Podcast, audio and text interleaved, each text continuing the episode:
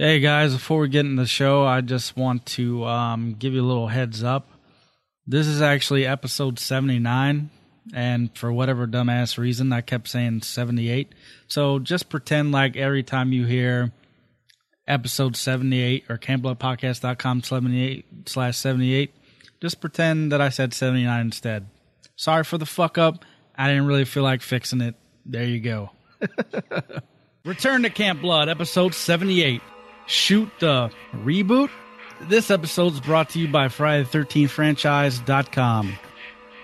This is cursed. Jason's alive. He killed my friend. Now he's coming for me. It's got a death curse. Jason's a legend. I'm Mrs. Voorhees, an old friend of the Christies. Jason belongs in hell.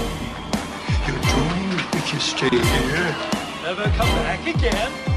You see, Jason was my son, and today is his birthday.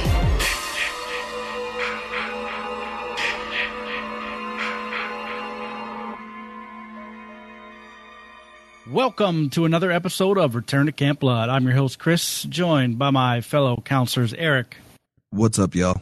Nate, What's up, guys? and Allison. Hey, what's up, guys? So, the early 2000s was a really good time in terms of horror franchise reboots. We had Texas Chainsaw, uh, 2003. Amityville Horror was back in 2005. Rob Zombie's Halloween came out in 2007, and the Nightmare on Elm Street reboot came out in uh, 2010. For us, though, it's the Friday the 13th reboot that had us excited in 2009. It had been almost seven years since Freddy vs. Jason, with really no realistic way to continue the storyline of the previous 11 films. So writers Shannon and Swift settled on a reimagining. It was directed by Marcus Nispel, who was kind of known for reboots um, and reimaginings like the aforementioned TCM, Frankenstein, and Conan. So before I get into the meat of what I want to talk about, I'll say that when I first saw this in the theaters for the first time, I was disappointed and I fucking hated it. I was like, Jason doesn't run, Jason doesn't do this, Jason doesn't do that. But like after starting Yeah, I almost walked out of the damn theater. I was so pissed off. It wasn't really until we started doing the show that I really came to love the film for what it, exactly it is.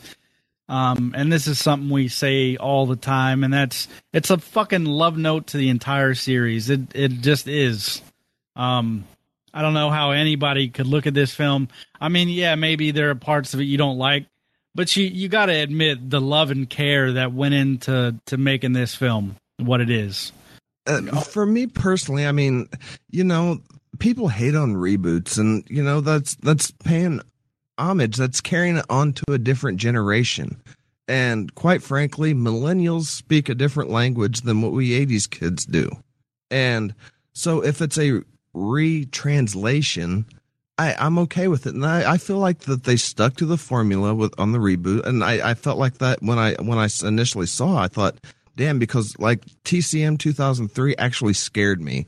I I was uh, uh, uh, it was off putting, and uh and so was so was the reboot for me. I mean, I I, I loved it. I thought I, I thought that it was all well done. I mean, that's immediately before we started doing the show. Um, and I I I've loved it from the day one. Yeah, I, I guess it was supposed to like I, when I was researching for this film, I, I was reading on the um, Friday Thirteenth wiki for the film, and it, it said that the movie was intended to be a sequel to Freddy vs. Jason, but I couldn't really find anything that backed that up. Plus, like, um, even though the the writers were the same for both movies, like the tone was way different, um, and Jason's portrayed way different. Um, a- after I like started doing the show, I, I really came to see the the positive merits into you know into the film itself. With all the sprinklings of nostalgia in this movie, they're missing the one golden thing about the first and second Friday. Crazy Ralph. Wait, wait, what's that you say? Good to Camp Blood, ain't you? You'll never come back again. It's got a death curse. The, to be to be fair, they did put his bike in the tunnels. At least, uh, you know, that's what I thought it might have been. Yeah, it seemed that way. We had Mark's wheelchair, and then Mark or um, Pamela's sweater was in there somewhere. There was the old lady though um, that kind of warned, you know, uh, God, what was it she said? Something about he just wants to be left alone or or something like that. So I, she was kind of a prophet of doom, I guess. That's true. For me though, she was more of a um she was more of a callback to um um Texas Chainsaw than anything. Well, but with her also, she had her door knocked on. It wasn't like Crazy Ralph roaming around, so there's a little bit of a difference there. Not true.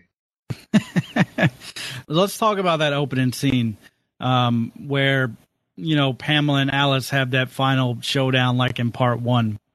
And I think that that scene pretty much confirms what we've been theorizing all along, and that's the fact that Jason didn't fucking die as a boy. Um, and and from from what I understand, that that was something Paramount pushed to have in the film to um, show that very thing. So, like, yes, we all know Victor Miller didn't didn't start the series intending on there being any sequels, and as far as he and uh, you know the Friday world that he wrote in was concerned, you know, Jason actually did drown, but I think that um, you know um, if you take this this film in into context with the rest of the series, I think actually that that scene sort of um, begs more questions than it answers, really. Um, so we all know sort of like from part one how Pamela acted and and why she acted the way she did for the most part. Um, which makes sense, like Victor was saying on uh, when we had him on the show. It makes sense, you know, um, why she's acting like she does in that film. But when you show Jason not actually dying, then that leaves a whole, you know, other bunch of questions open ended now. Um, like, you know, basically where the fuck was Jason during, you know, all the, all the, you know, part one stuff. I mean, obviously this is, this is sort of like a, a fork in the timeline here. So we can't exactly like call back to the other movies to to decide this but um for me that that just that you know couple minute scene like just opens up a lot of doors in terms of like things we like to do in the show like theorizing um but since the writers didn't really want to spend a lot of time on backstory we're left to speculate about a lot of stuff now Did you guys get that get that same feeling? Well, I, I, see what you're saying, and I won't disagree with that. But the one way that I just looked at it as is it is a reimagining. You know, re, if you want to call it reboot, that's fine. But I I think reimagining is probably a more proper way to to describe it. You know, since they are kind of going a little bit of a different route with it, so I think that just leaves the door open. You know, for you know future films to probably capitalize off of that exact same point. Right, like what is what is her motive going to be? You know, in the first one, the original, she kills everybody because they weren't paying attention. To her son drowned. So, like, what kind of motivation are we? What kind of direction is it going to take it in? Yeah, I mean, like I said, when I first saw it, and it's it's just like everything that Chris just said. You're thinking, okay, this kind of goes against the grain a little bit, but it is a reimagining of the film. So if you just look at it that way, it leaves it open. You know, it it, it is a big factor in changing you know things that we already know. But like I said, if you just view it objectively, you know, I, I was okay with it.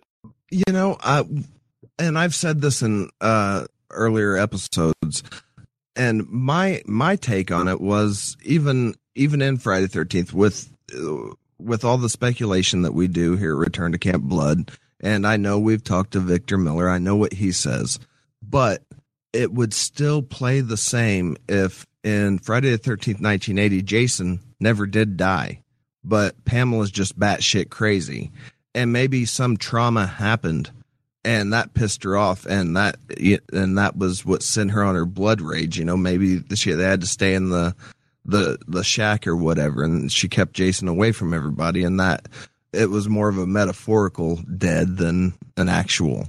Uh, that's that's the only way that i could ever get it to play right yeah, I think that's a good, you know, a good way to look at it too. But I mean, you, we can sit here all day and play the what if game, but obviously, you know, this wasn't exploring the history of the films. It was just, you know, a quick look of, you know, hey, this is what's going on, and we do see, you know, young boy Jason. So it, it does go against the grain, but like I said, it's I don't really think anybody had that big of an issue with it. I have a really hard time separating. You know, like I'm a, I'm so familiar with the original movies that when I watch this, this is only the third time I've ever seen this, so it's really hard for me to watch this and and see it as as a new storyline. You know, I'm sitting there going, no, this is not the way it's supposed to be. This is not how it's supposed to go. I have a hard time with that. Well, I, I, I think I sort of take a blend, like um, between what you were just saying, Allison, and then looking at it as an entirely different, um, you know, sort of story. Um, so I sort of let the old films like fill in the blanks where the the new movie, you know, they where they don't touch on some things. Um, but really, a lot of that is in that opening scene with Pamela and Alice. Um, so basically, I use, you know, maybe my theories and stuff from part one to help with, um, you know, explaining that whole situation.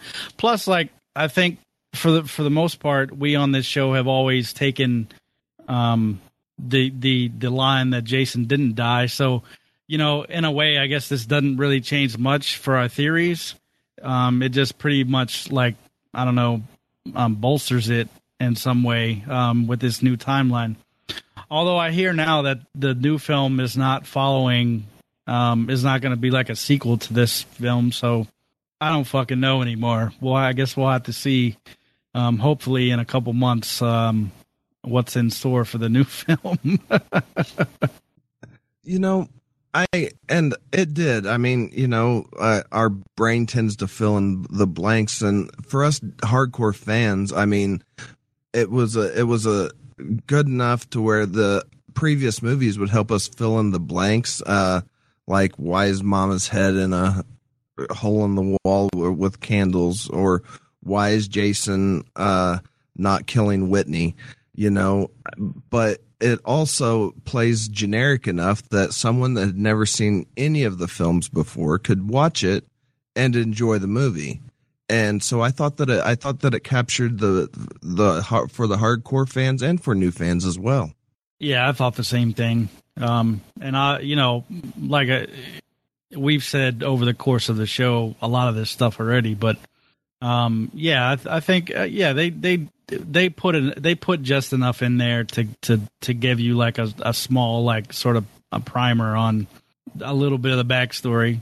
Um, and obviously it was a way to introduce the locket. Uh, so it worked for, you know, as a as a plot device for later in the film where Whitney um, finds that locket. Um, so move, moving on past that scene and um, into like the, I guess prequel to the film, or not the prequel, the um, the um, the best kills in the entire series. The the prologue, uh, rather, um, the prologue of the film um, because you know you're you're watching that that those opening shots and you know you feel like you're already in the movie proper, but you know obviously then at the end of that group of kids dying, the credits start. You know the the the introduction credits start rolling, um, and I thought that that opening that that that sort of prologue, if you will, had some of the best and most brutal fucking kills in the in like you said the whole series. You know, you you got um you got um you know Amanda and Mike, you know, not Mike. Um you got Amanda and Richie. Richie's caught in a bear trap while he has to watch his girlfriend Amanda being burned alive in a sleeping bag over the campfire. That is just oh my gosh like even nice when I saw the film for the, the sleeping bag kill too, by the way. yeah, love yeah. it. Yeah, yeah. um, and I guess that shot was done. Um, that was a composite shot. Like um the the director didn't didn't want to rely too heavily on CG. There's a little bit of CG in here, but um you know that that that particular scene was a was a composite shot. You know they they I guess they they touched the fire up uh, with CG, but um, you know they filmed just the fire and then just the girl in the bag. But bringing that those two um, elements together, man, like I, I man, I, I can't imagine a more a more terrible way to go in pretty much all of these films than that one, than Amanda's kill. you know, and um, also whenever um, uh, Whitney and her boyfriend are in in Jason's shack, and I mean, and the machete starts coming up through the floor, man. That's that's fucking brutal. I mean, he's just, and by the time he gets hit one time, then Jason's honed in on where he's at, and he's just like through the. I mean, nice part four callback with the machete through the center, the between the uh, ring finger and the uh, middle finger, um, and you know, I mean, just everywhere, and he, he's just done. And it just it just showed just a, such a violent Jason, and I loved it. I, I love it. I mean, sackhead, no sackhead. That is just that, that's just great to me. Yeah, um, you know, because I've said this before too. Like Derek Mears' portrayal as Jason in this film was probably um, some of the most realistic, um, as you know, that we've seen since probably part two. Um, in terms of like them showing the humanity sort of of Jason, he doesn't, you know, in this film he doesn't come across as some, you know, supernatural unkillable force. He comes he comes across as I, I think in, in in in some respects is way more sympathetic in this film than uh, than many of the previous ones. Um, actually, out of all of them, I think he comes across most sympathetic in this film. Um, but you know, they didn't overdo the sympathy. They didn't overdo the sympathy too much to where it was, you know, sort of distracting. I mean, you still were okay with Jason dying by the end, but like it definitely shows you know to me like you know Derek Mears' frame is smaller in this one than some of the other ones. Um which you know to me Jason in this film is supposed to be like this rugged survivalist you know who's living off the land in the woods. And like just the look that they gave him like I feel like just fit that that perfectly um in my opinion Oh, absolutely. I mean, his uh, his whole look, and I mean that's that's the way Jason would be. He's feral. I mean, and if you know he's not on a murder spree to get from Higgins Haven to uh to what Cooperstown is that where they took his body in part 4 uh so uh, to back to Crystal Lake and he's you know killing everybody on the way and then uh in part four we get the the between the house scenes and he's immediately immersed in in this. We're not following that trilogy. And i i think that it just it did it, it put it it put a human factor to jason that uh that we hadn't seen i mean since ginny and part two. And but then again we saw it with tommy in part four. And the one thing that I will knock Derek Mears on is he can't throw. I mean, the what I'm picturing right now is the canoe scene where he's he finds he finds the bag. Uh, he finds uh, uh, is it Clay's bag, and he starts throwing the the canoes off. And that scene could almost be Richard Brooker in a barn looking for Chris Higgins. Yeah, yeah. But but I, I did. I, I I love the human aspect of Jason, but that didn't take away one ounce of his brutality. And I mean, that was just it, it, unrelenting, and I I love it. And I mean, that's what Jason's supposed to be.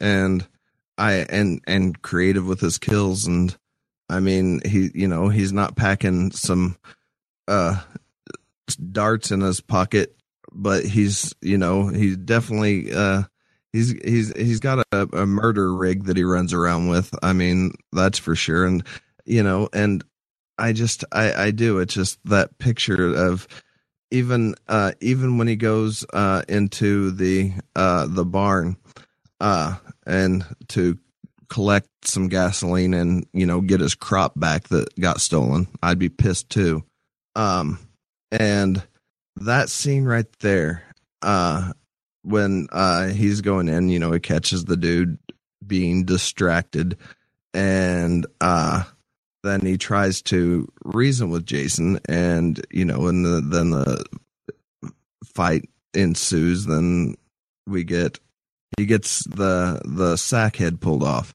and you know, and that scene right there, and you're looking, and that's exactly. I mean, that that's just I, to me, it was just awesome because that's the that's what Jason's ailments should be. I mean, based on Tom Savini, and uh then then just the reveal of the hockey mask. I mean, it just just to me that was epic. Yeah, and that I I was reading earlier today that um the look for Jason was modeled as a blend of the of Tom, both Tom Savini's models from part one and part four.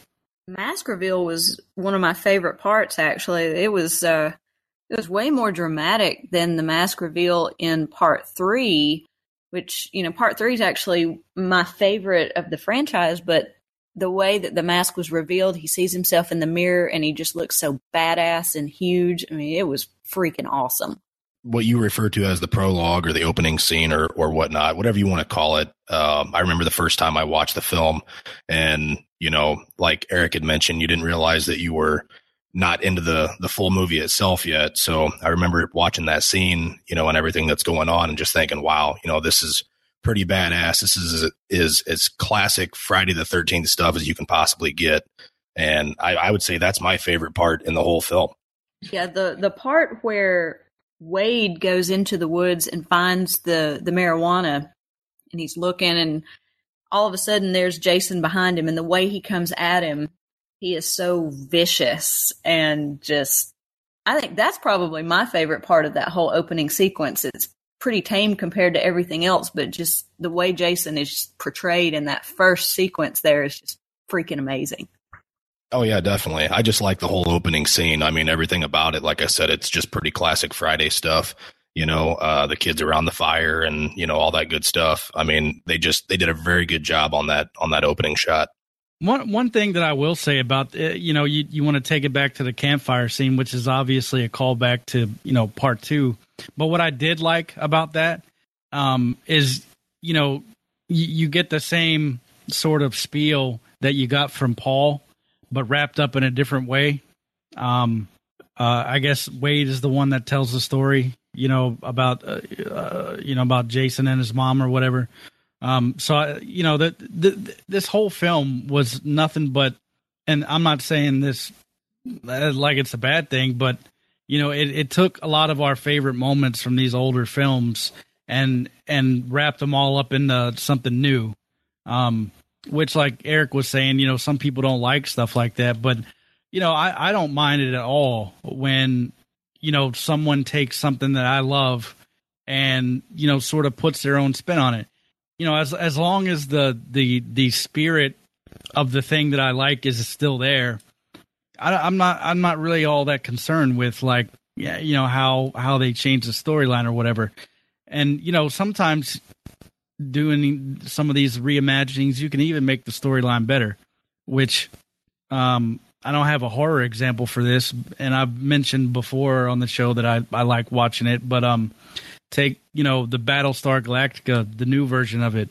It took a pretty shitty old '70s TV show, and I think even at the time, like it didn't it didn't do that well.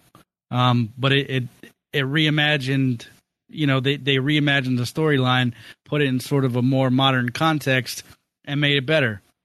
Now I'm not saying that the the Friday reboot made you know made the the the franchise better, but you know they they did sort of the same thing. Even though we don't get a clear like year or, or whatever, you know, you could tell that it was you know closer to you know modern times rather than be trying to be set back in the 80s or whatever.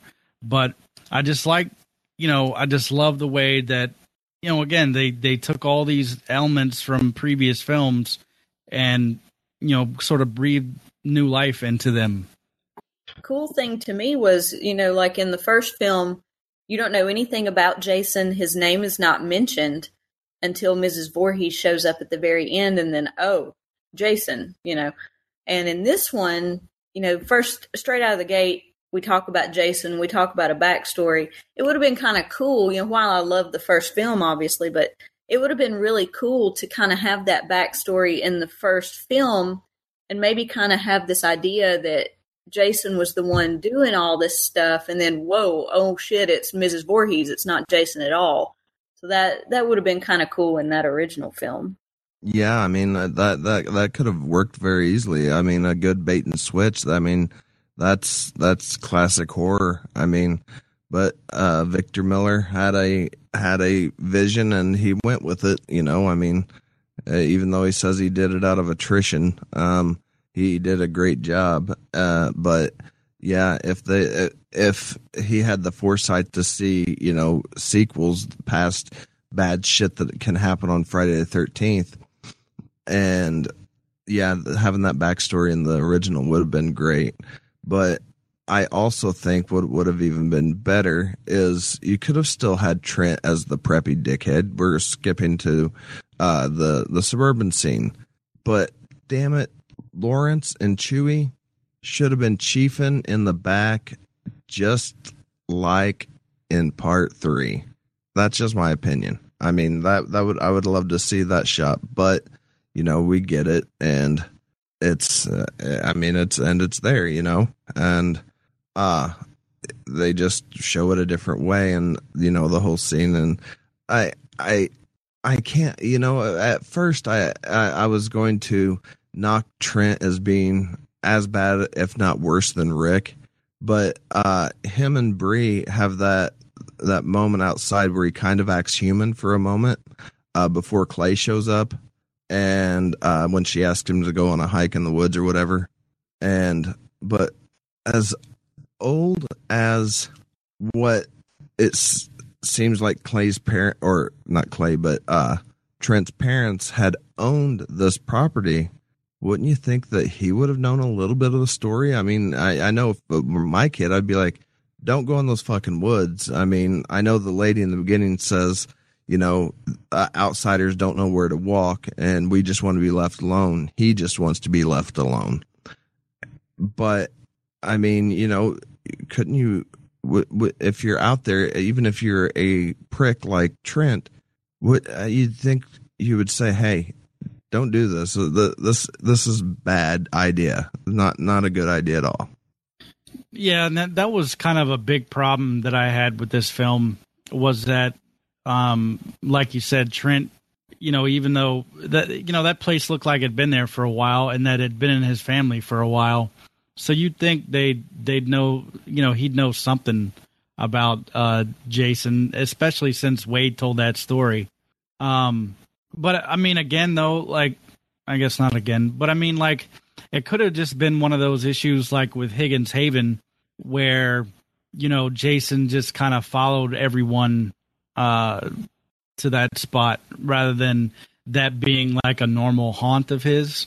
Um even though it's Right. I, I you know I guess it's I guess it's relatively close. I'm not sure but um you know I, I don't think there's a, a very good explanation for that to be honest. Um, the the bet, like I said, the best thing I could come up with is, you know, it it it might just be the Higgins Haven situation where he just kind of followed them there. and uh, and I could buy off on that, and I I I thought that as well.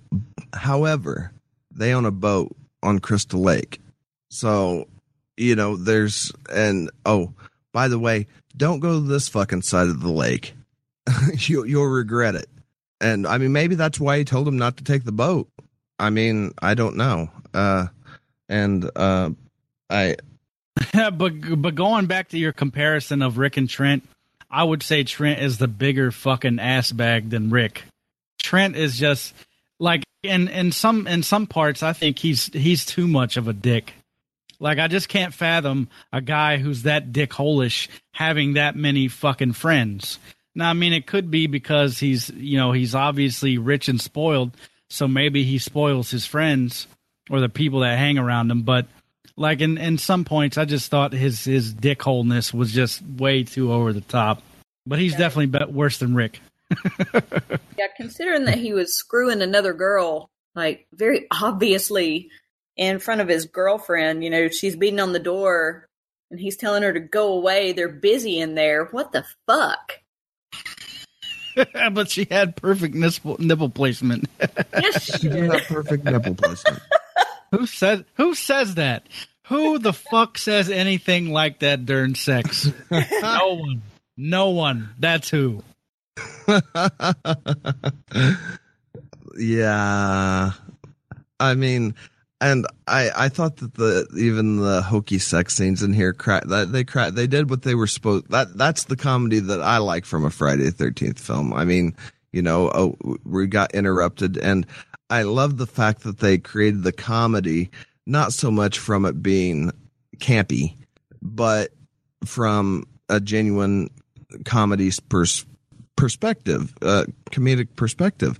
Um, by way of you know, I mean, Chewie and Lawrence, of course, bring a lot, and you know, that's and and then those scenes and uh, but I don't know. I that's uh, that's a toss up. I mean, yeah, I I'm gonna I'm gonna have to lean back towards Trent being the the bigger dick between. Uh, maybe we need to do a show about that. Uh, dick off, or maybe we could call it jack off and uh, explain the different uh, the comparison. Who's the bigger dick, uh, Trent or Rick? dude. Speaking of you know jack off, um, how about dude that's gonna jack off in the living room while everybody's just kind of he's using a, a winter catalog and he's just gonna jack off in the middle of the living room, dude. Hey, you got to use what you got to utilize your resources. Uh, that's all I got to say. And I mean, hey, It sounds Hey. like you got experience with that, sir. I I will neither confirm nor deny anything. I uh, yes, and that might have might, might have involved.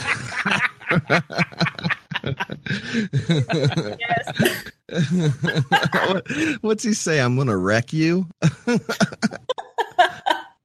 That's hilarious.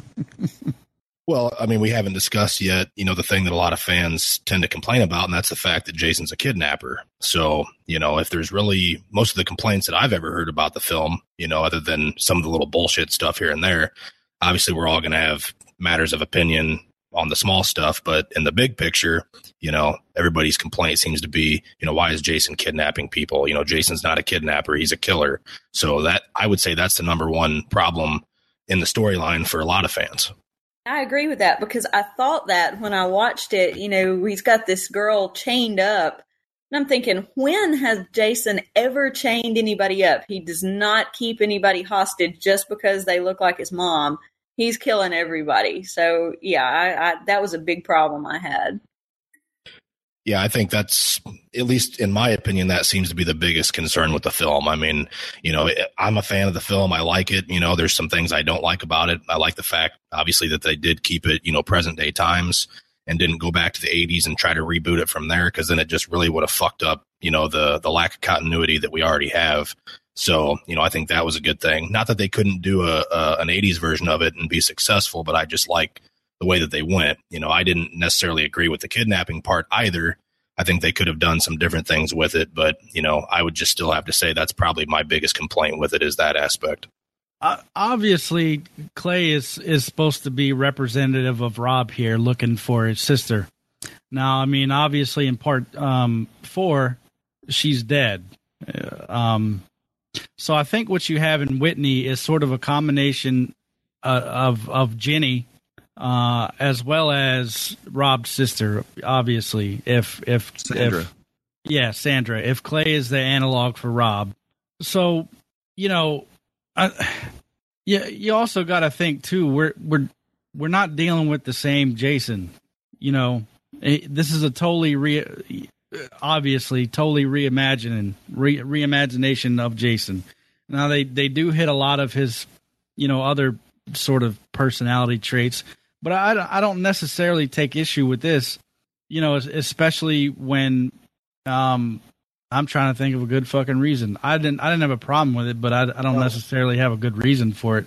Um That well, uh, the reason I don't have a problem with it is because he's what uh, we know he's a hydrocephalic mongoloid pinhead, cannibal, rapey, necrophile, murdering. What was all on the list? Can you add at least 12 more to that? Yeah, I, well, literally you can, And so No, I, I want to hear you add 12 more to it, though. Just keep it going. let's see. I, I listen to our uh, older episodes, Nate. I don't. I don't think I could suffer through those. But adding kidnapper to a long list already of odd little things, like I mean, like the fact that Chris Higgins supposedly got uh, was sexually assaulted by Jason. That's what they led you to believe, and um, that's what Steve Miner led you to believe, uh, rather. Uh, and so him kidnapping and and and coveting uh, the visage of his mother, I, I can see that. And he doesn't want to let that go again. So, I mean, basic child psychology, if it looks like mommy and it is mommy, you know, uh, that's, that's just the way that, that it works. I don't. I don't necessarily think that because if if he thought in those terms, he wouldn't have chained her up. I don't think. I mean, we can we can debate that all day long. That would be a whole nother show. But the fact of the matter is, I think that's the the the fans' biggest complaint with that film is that specific aspect. You know, not the fact that you know uh, how Derek portrayed Jason, or you know that we seen young Jason in the film. I think it was more so for the kidnapping issue. And, and, and yeah, I mean, and you know, Ginny Field wore the sweater and Jason, and you know, that brought back, and he, he was to let Ginny kill him. I mean, he was down on his knees. And so if she's wearing the pendant and that's that's his association with mommy and she's mommy's acting crazy cuz mommy was fucking shitbag crazy and not necessarily over her little boy drowning uh, as this shows clearly. She's just shitbag crazy. So and there's a fucking tunnel there. I mean, who's to say that you know, Mama and Elias didn't build that. And who's to say that, you know, why he is he he keeps her chained up? Uh, he might have had to keep mommy chained up at some point, or does that make sense? Well, or maybe maybe she did it to him um, when he was younger. Correct. Yes. Yeah, I mean all this theoretical stuff. I mean, I, I don't really play into that a whole lot. I I just take what they give us in the films and I use that information and, and go from there. I mean, yeah, it's fun to, you know, hypothesize. Yes, we know, but we like doing this shit, so deal with it. well, un- unfortunately, I do have to deal with it. So, yeah, I mean, but that's just something that's a never ending thing. I mean, what if. Your answer to all of this can't be, I don't like speculating. That can't be your answer to everything that we say. Uh, well, I mean, if you like to speculate, that's fine. I have no problem with that. But I mean, it's going to be an all day thing because the possibilities are endless. I mean, but when you're just, you know, basically going over the film in general, we just got to take what they gave us. Fair enough. I mean, getting into, you know, did Mama Voorhees dig tunnels and shit like that? I mean, Jesus Christ, we'll be all day with that. Well, I mean, and I'm I'm not and I'm not trying to uh, bring up the that I mean, they got there somehow, and they they had been there for a long fucking while, and uh, and so there's if I can add if I if I can, it's not necessarily speculating, but rather uh, I- imagining a scenario that puts Whitney being chained up. But yeah, I mean, I get all that stuff, and that's that's all fine. I mean, we're just not. I don't think we're given enough information really to to make a judgment call on you know why that is actually happening you know why are we seeing this considering jason's never you know spared a life ever so that totally goes against the grain of the killing machine but like i said it it is a reimagining so you have to view it objectively and and think about it like that he Yeah, spared and I- Chris Higgins. That's true. He did. well yeah okay i mean 99.9% of people have died Yep, that's All right, Allison, is there was there a part of the film that you wanted to talk about? Actually, I kind of wanted to talk about the soundtrack. You know, we don't have the the customary Harry Manfredini uh, soundtrack that we normally have, but this soundtrack was pretty badass. I mean, especially in that first sequence, like Nate was talking about earlier, it's already awesome. And I thought the soundtrack made it, you know, a hundred times more awesome. So, what did you think about not having the the regular Friday the Thirteenth soundtrack? Well, they they they did get the rights to use um, some of it, and if you listen close, you will hear some of the original soundtrack in there, um, here and there. But um, I think um, basically the the guy who did the sound who did the score was was told to sort of, you know, do it in the spirit of of Manfredini. Um, so I think maybe that's why it worked really well. I yeah I agree. It's maybe not necessarily like like its own character like like it is in the previous films um and especially the older ones um but but it's it's definitely memorable in its in its own way i definitely liked it better than what we got in freddy versus jason for sure Oh, for sure. Yes. Yeah, definitely. I mean, you could kind of look at it as being more of a modernized version, I guess. But I, I think it worked well. I mean, like you just mentioned, the opening scenes. I mean, the the dooming music, you know, right before it, it goes to a cut. I mean, they just they did a good job with it overall. I think. And the color of the film too. I mean, you know, the great blue and green tones that they used. Um, also, what am I trying to say? Um, you know, like in Halloween, you've got that really awesome blue tone to everything, and it really makes it creepy. And this one had that awesome green blue look to everything, so that made it even darker and creepier. And add the music to it, and it was just great, just fantastic. Yeah, and I thought it was too. I thought it was a really good callback to the old movies that used basically primary colors to compensate for lack of lighting. And uh so that's why you know Mama's Voorhees Mama Voorhees' sweaters that blue. And and if you uh we had what uh was it uh Wes Keltner from the uh video game on and he he explained that as well. It's something that uh i'd picked up on but that's what gave friday the 13th that look. And halloween had its own i'm sure that you know based on how well halloween did and so you know uh, sean cunningham talking to a cinem- cinematographer well and you want to get those aspects and pull pull those aspects from it. And that's one thing i was glad to see that they brought into the reboot was just the look of the film. And i thought it was i thought it was great. I don't know if you guys got a chance to watch it yet, but recently a um, a trailer for the 09 film, somebody had edited one to give it an 80s vibe, and it's kind of been floating around. Have have you guys have you had a chance to watch that yet? Do you know what I'm talking about?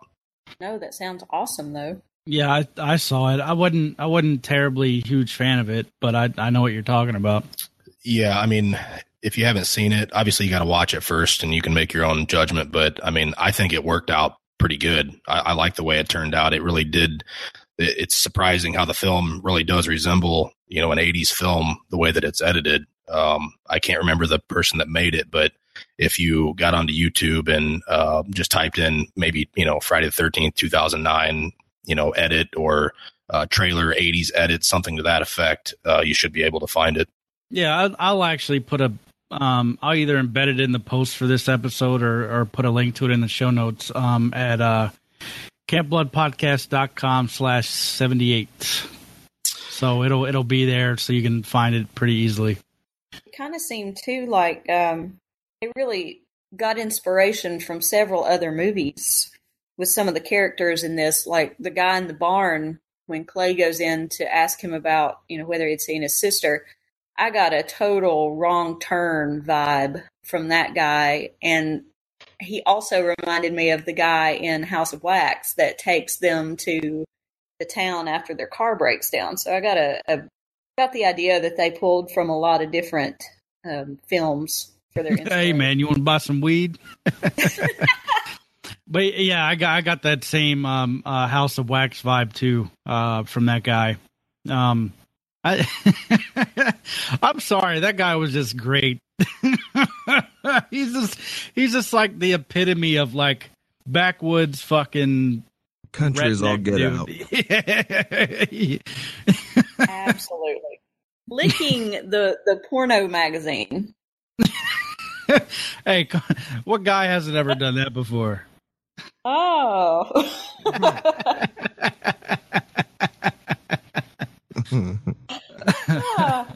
Maybe I wasn't quite that old, but Yeah. cutting well, he named his out. mannequin too. You know, in the barn, um, she had some kind of I don't remember Gina or something like that. Oh yeah, that was like I can't even like I can't even say anything about that because it's just like, whoa. Absolutely. but uh, like that that's the you know that that's the kind of comedy that I think belongs in a in a Friday the Thirteenth movie, and instead of being overtly silly. Absolutely. Absolutely. Yeah, I like the stupendous, uh, the stupendous remark. Oh, those are stupid. Your what's he say? Your body's stupendous. Uh, yeah, close enough. God, he's a dick bag. No, that's not what he said, but you know, the the nipple placement, the stupendous comment, you know, stuff like that. I mean, you almost expect that from a Friday film. I mean, yeah, it's kind of corny, kind of cheesy, whatever you want to call it, but Oh, you just kind of your tits are stupendous. yeah, that's what he said. But Yeah. Yeah, yeah. with Friday films, you got to expect something like that. I mean, you know, there's uh, in a lot of the other films, you know, there's comments made like that, you know, like uh, so I, I just think it's pretty much expected, at least from a character like Trent, anyway. Oh, sure. yeah, yeah, man. Something That, else I found. Something else I found kind of funny was when they realize Jason's there, and Clay calls nine one one, and he says, "The house by Crystal Lake," and then he says, "Yeah, that's the one. Like that's the only house next to Crystal Lake." They knew exactly where he was without having any kind of identifying characteristics at all. no, yeah, yeah, that that's what he said, and uh, it's almost like uh, you see in a horror movie where they call nine one one. They say hello nine one one,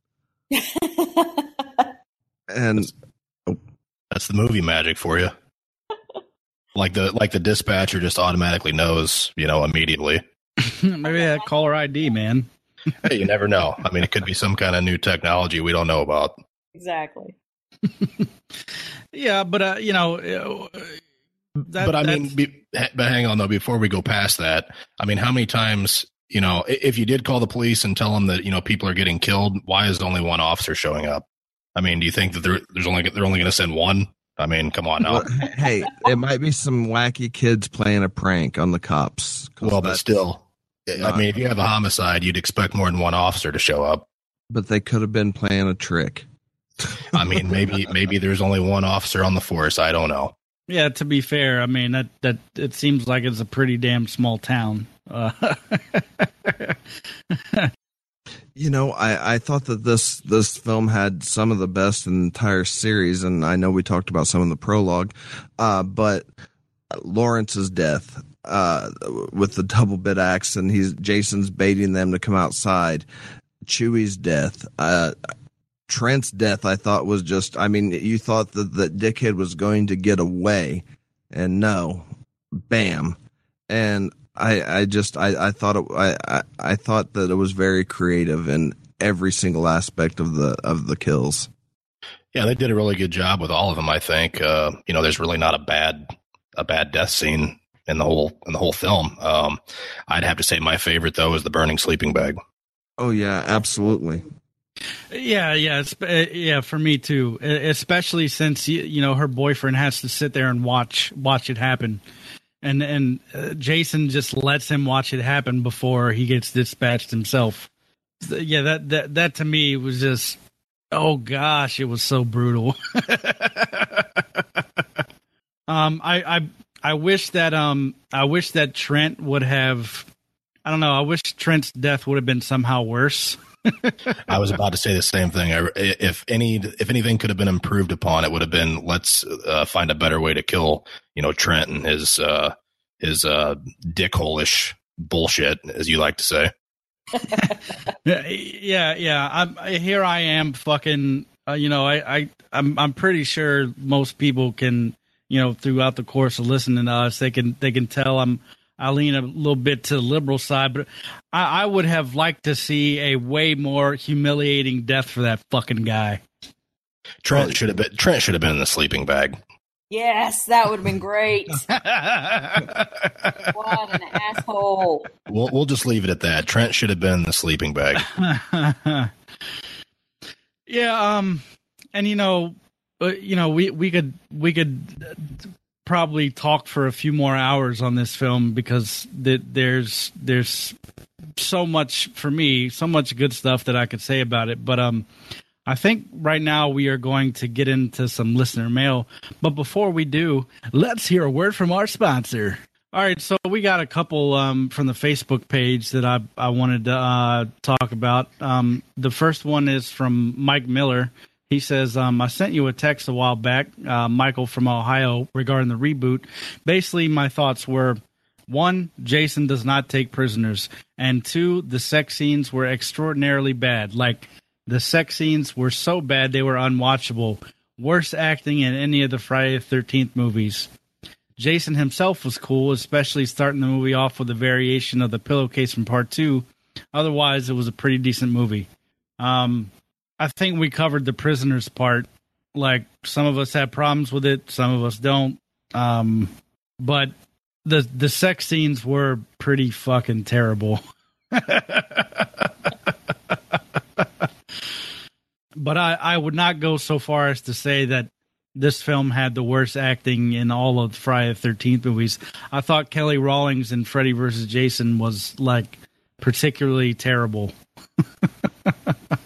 yeah, the acting definitely there was no issues. At least I didn't have any issues with the acting. Well, my main issue was with Trent. Really, um, like I said, in some points he was a little over the top with his dickheadishness, um, and how he said things, and you know, particularly with him in the sex scenes.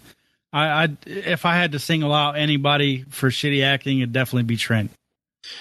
Yeah, I mean, I think they were just really trying to zero in on that character type, you know, and and really trying to zero in on that aspect. So you you expect because he's really the only one that said dumbass shit in the film. I mean, so you expect him in the bedroom to say dumbass shit also.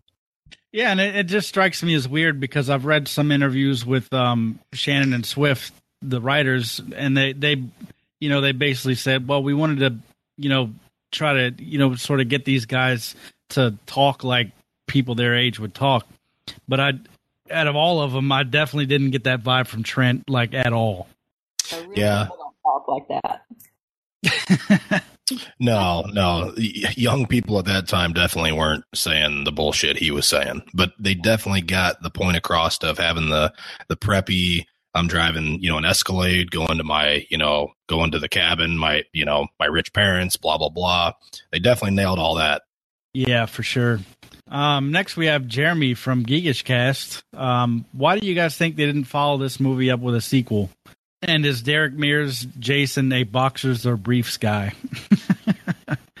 um, short answer to the first one, I have no fucking idea why they didn't want to follow this up with a sequel. Um, I thought, I mean, yeah, they they sort of ended it with quote unquote Jason dying, but you know that definitely wouldn't be the first time we've seen Jason die and come back for a sequel. Um, Well, but at the end of that film, he does jump back out of the dock, you know, so it leaves it wide open for Jason, for that same Jason to still appear, you know, in a sequel to that film. yeah, and I I think they maybe they maybe intended on making a sequel to this film because I know they had um, Derek on the on the hook for two films. Um, Well, I, I haven't.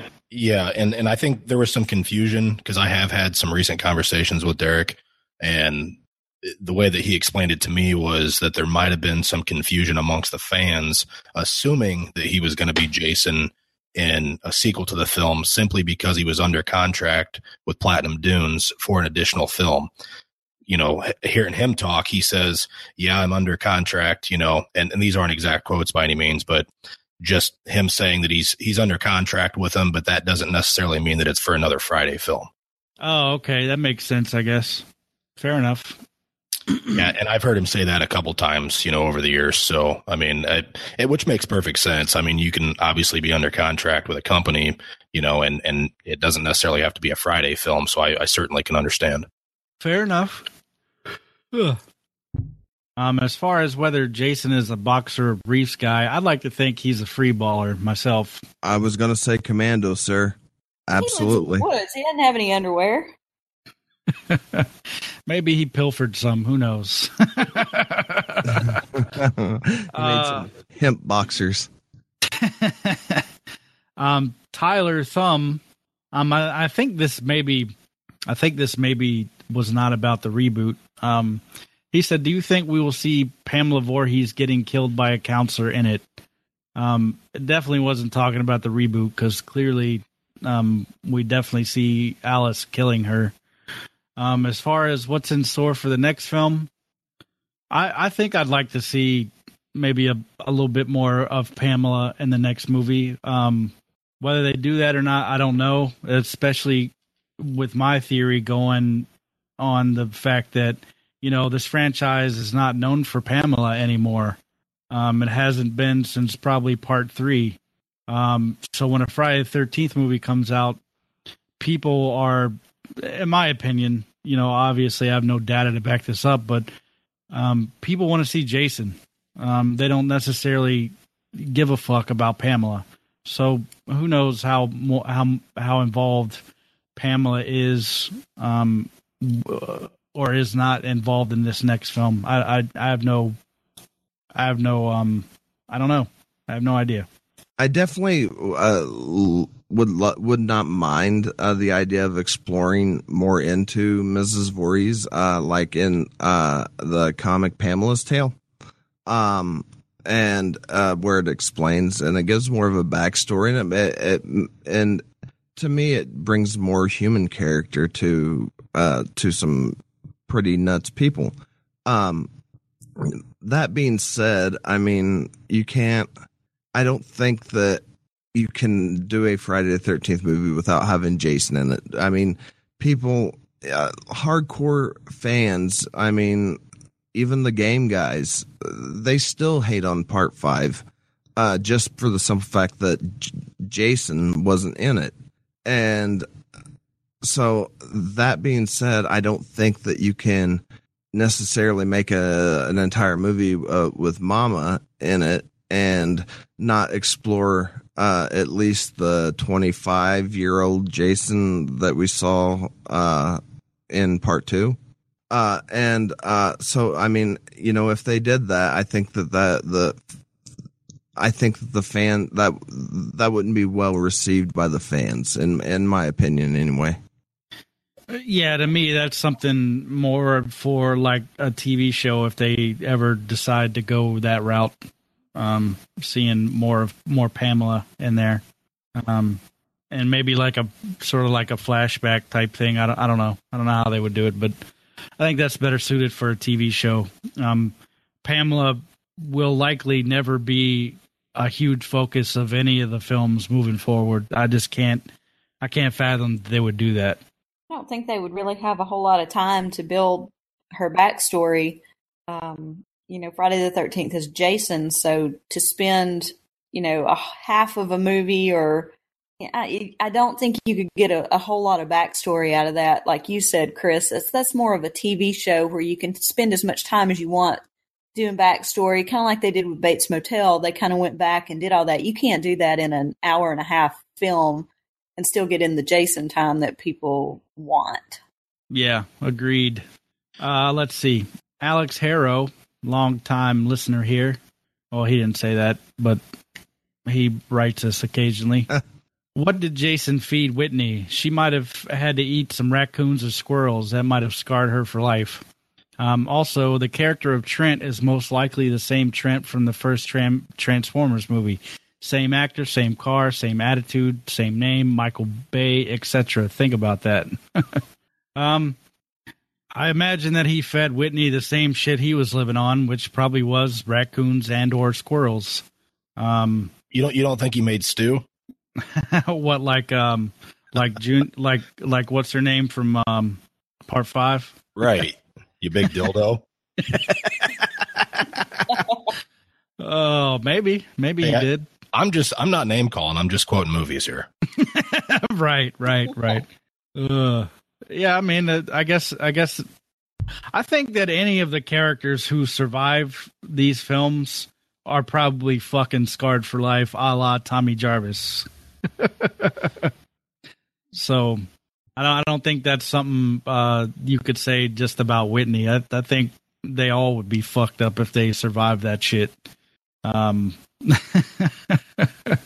as far as um, Trent being the same character uh, from the Transformers movie, uh, I've never seen a Transformers movie, but I did do a little reading about it, and it is a callback to that movie.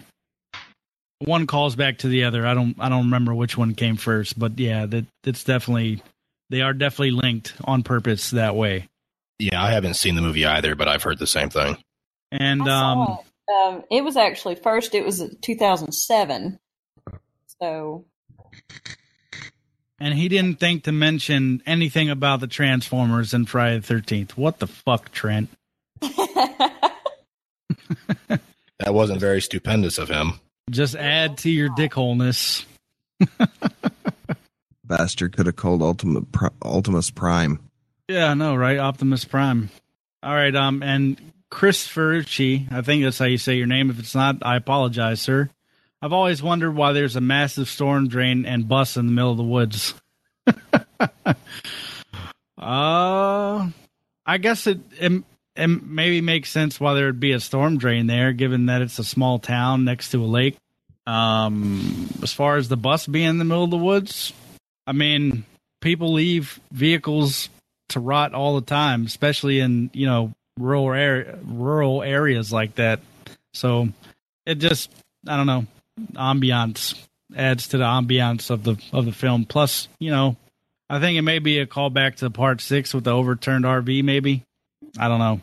And I mean, and it was a camp, and they would have buses there. And you know, if Jason found a way to make a tunnel into it, and I mean, this this movie definitely shows a a witty uh killer, a witty, efficient killer. I mean, he's got tripwires to that alert him uh when someone's coming, when someone's on his property. He's got uh, he he's got wormholes everywhere that he can pop out of and I mean, and I love that that that was explained here, you know, whereas before it just Jason shows up, and uh now at least we can see a more a, a more I guess survivalist way of portraying of, of portraying Jason popping out of nowhere, and we give we give a way to see him getting uh getting where he needs to be via these network tunnels.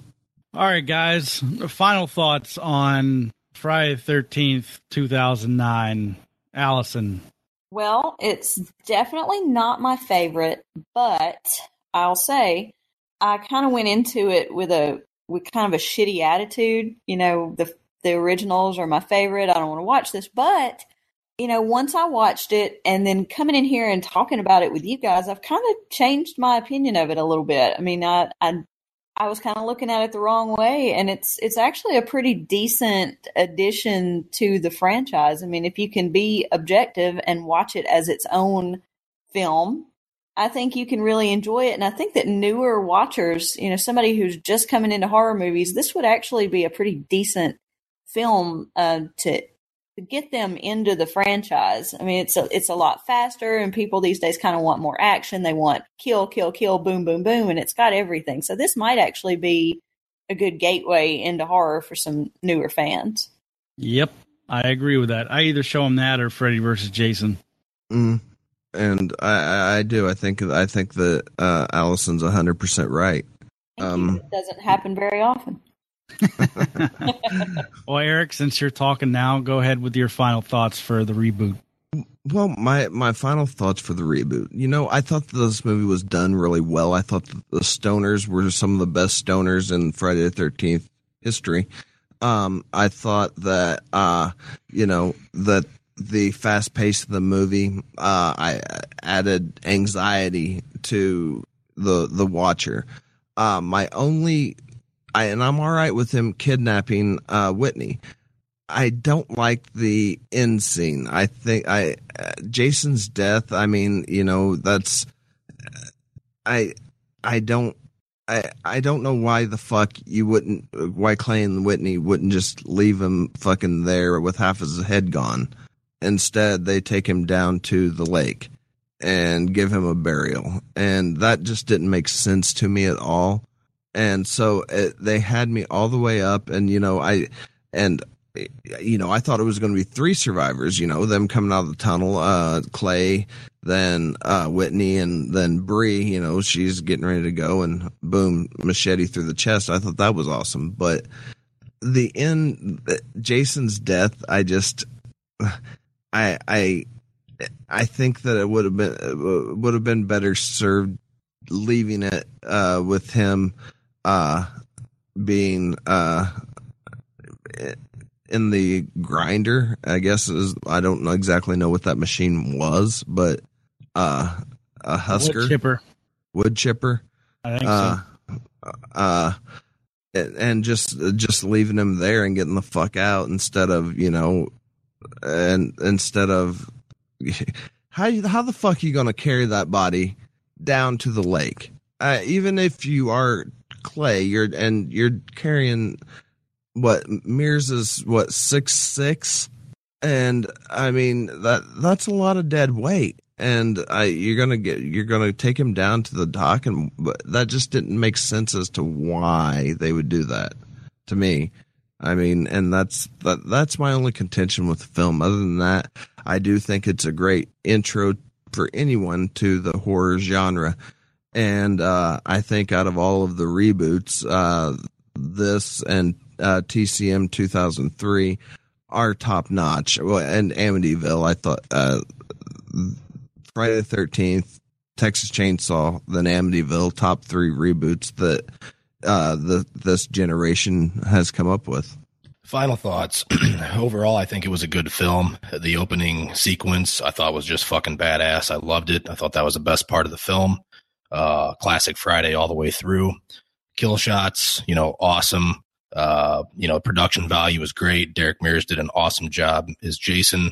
Um, I really like, you know, what he did with the character and, and what they were working with there. Not necessarily a huge fan of the kidnapping, but not really opposed to it. I just, you know, needed a little bit more, I guess. Really didn't understand, you know, the whole direct principle since we weren't really given a ton of information about it, but, you know, it worked. Um, like I said, overall, just a great film. Um, I got, I got no problem with it at all. Like I said, it gets its hate from time to time for the kidnapping, at least from what I see, but I, I think it's a great film. Yeah, well, I think that about does it for us tonight. Um, yeah, I thought it was a great film. And I agree with Eric too about it being, you know, right up there on the reboots. I think that and also uh, you know, TCM 03 were the top two of the reboots in that in that era, you know. Uh thank you, Marcus Nispel. All right. Please rate, review, and subscribe wherever the fuck you listen to this show. If you want to support us financially, head over to campbloodpodcast.com slash donate. If you have a question or a theory, you can hit us up at the website under the contact tab or comment on the show notes at campbloodpodcast.com slash 78. Also, please consider checking out some of the other shows under the Astro Panda umbrella over at astropandaproductions.com. A special thanks goes out to the Downriver Rat for our intro and outro music. You can check his stuff out at thedownriverrat.com. Until next time.